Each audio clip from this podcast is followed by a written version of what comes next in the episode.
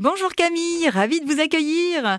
Alors moi dans la vie je suis quelqu'un d'assez franche, vous aussi d'ailleurs, mais la franchise elle plaît pas forcément à tout le monde. Alors comment on fait pour être franc avec les autres sans les blesser ou même les heurter?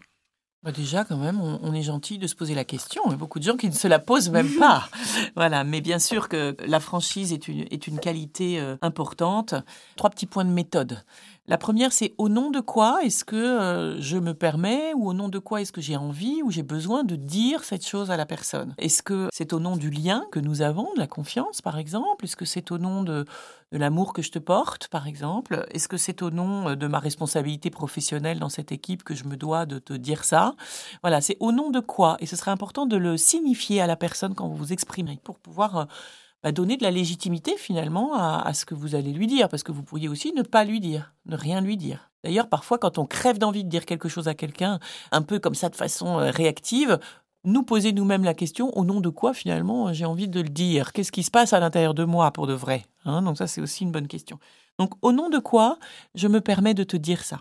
Deuxièmement, je vais m'exprimer avec justement le je, c'est-à-dire je ne vais pas te parler de ce que euh, toi, euh, tu fais, tu penses, tu dis, etc. Je vais te parler de ce que moi j'éprouve quand euh, tu fais ceci ou quand tu fais cela. Hein. C'est une règle de base, mais pour de vrai, finalement, elle n'est pas si simple à suivre. Donc, il s'agit de ne m'exprimer que depuis mon terrain de jeu et ce que ça fait sur mon terrain de jeu. Et puis, euh, donc, je, qu'est-ce que j'éprouve quand tu fais ci ou quand tu fais ça? Et puis, troisième chose, quelles conséquences ça a pour moi ou quelles conséquences ça a pour les autres dans l'équipe? Ou pour finir, quelles conséquences ça a pour toi vis-à-vis des autres dans l'équipe, voyez, parce que quand quelque chose, quand quelqu'un fait quelque chose d'inadapté ou de décalé et qui blesserait autour, par exemple, eh bien, de toute façon, pour finir, c'est à lui que reviendra la blessure, c'est-à-dire qu'il va finir peut-être par s'auto-exclure d'un groupe, etc.